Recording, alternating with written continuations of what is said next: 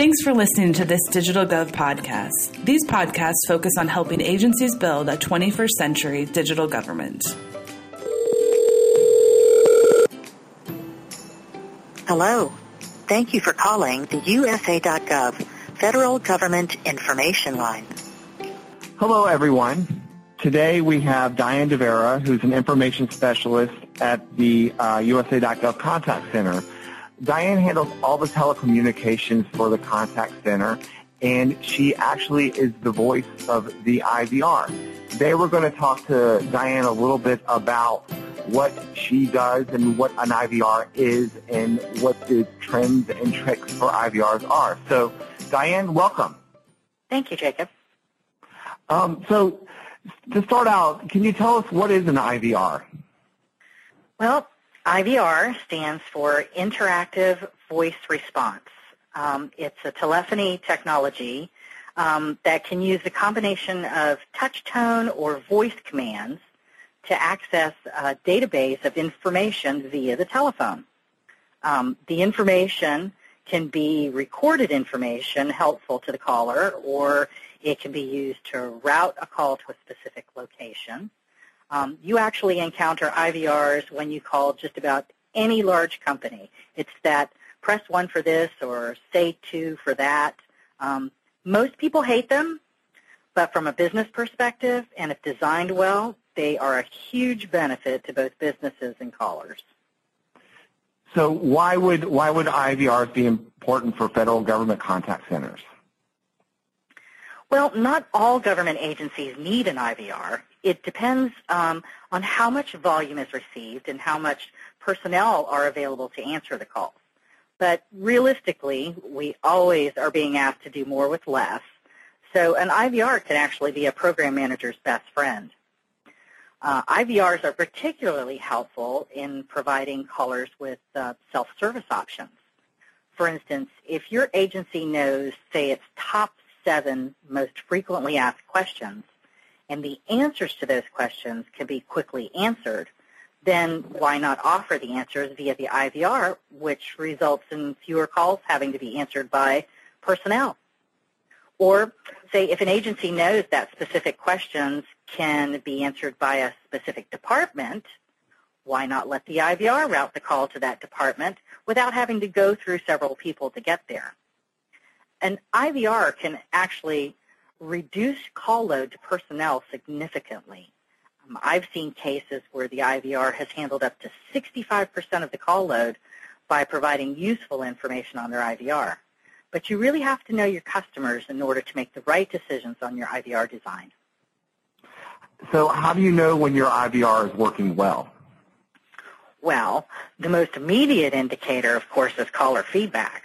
If you don't get any negative feedback, then you must have a pretty well-designed IVR. But there's some things to consider if you're thinking to update your IVR or implement one for your agency.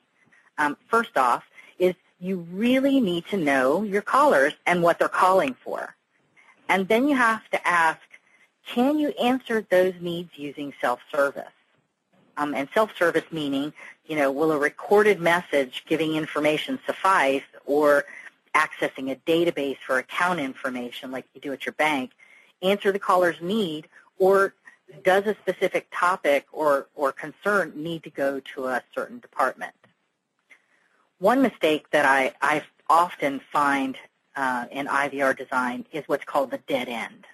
It, it means a caller makes a selection from a menu and then they get stuck.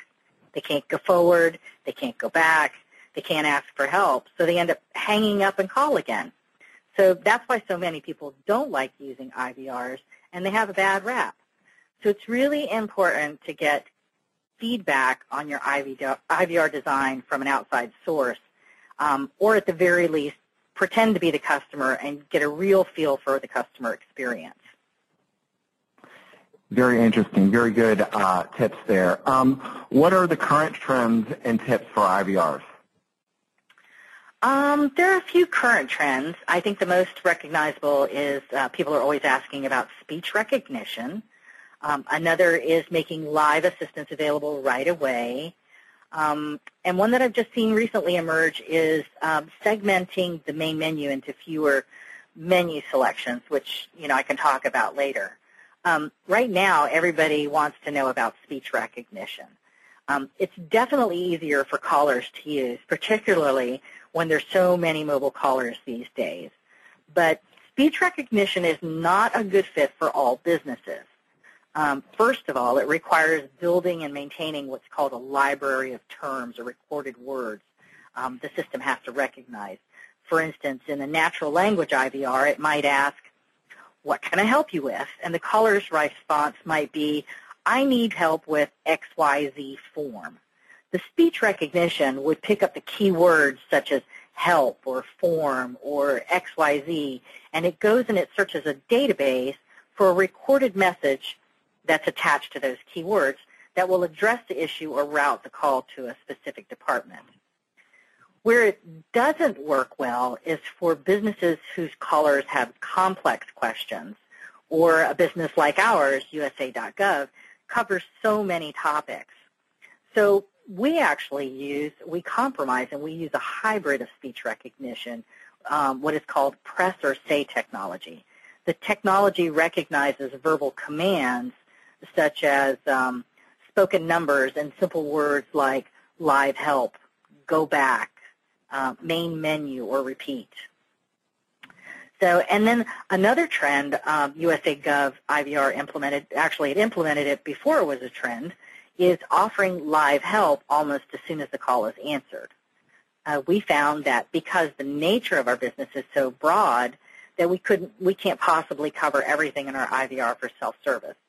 So we ask our callers right at the top of our IVR what they'd like to do, what they'd like to speak to an information specialist or listen to our recorded information on our, you know, most popular topics.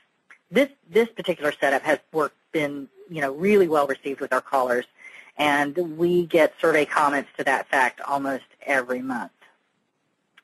So, and you also asked about tips and tricks. So, um, an area that uh, I have found that is often neglected in IVRs are the alternate languages. Um, with USA Gov Contact Center, we offer English and Spanish, and we have actually customized our Spanish IVR to accommodate topics that are important to our, our Spanish callers. And we did this because we found that questions our English-speaking uh, callers were asking were very different from our Spanish callers. Again, it goes back to knowing what questions your callers are asking. Um, as far as tips are concerned, here are a couple of things that I've learned along the way that um, you, you know someone designing an IVR might find useful. Um, I always build in blank or hidden messages in the menu structure. You don't hear them during regular business, unless you record a message for them, um, which I can do real time using a phone system provided by our telecom provider. Um, I use the blank messages whenever we have a noteworthy event come up. Uh, for instance, um, you could use it for a marketing campaign or notifying your callers of a recent scam uh, you discovered or a recall, for instance.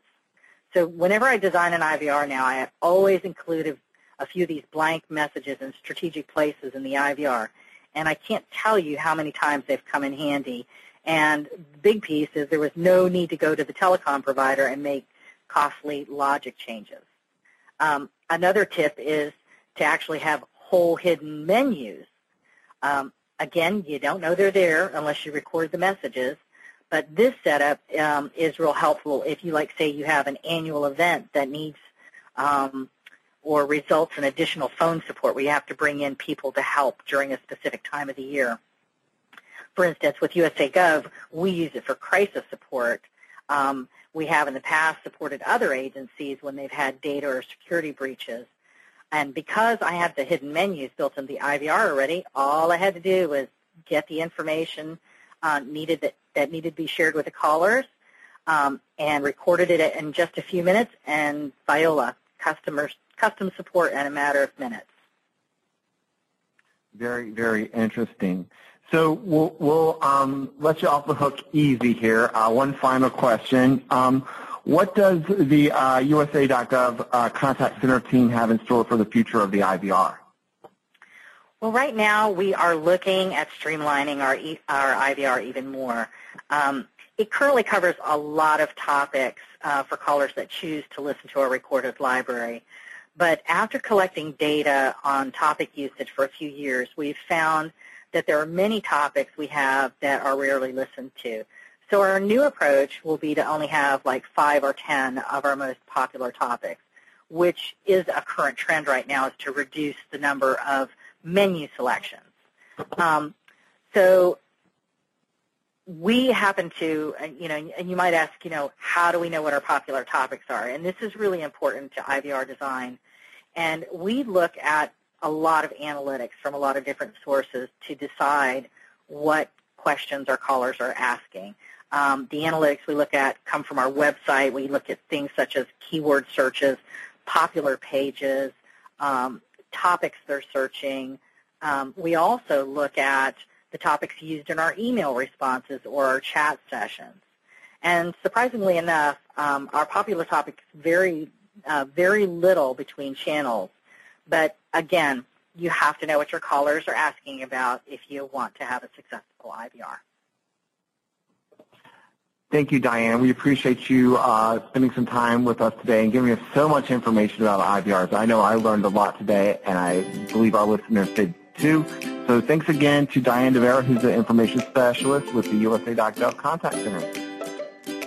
This podcast was brought to you by DigitalGov. For more information and to learn more, please visit digitalgov.gov.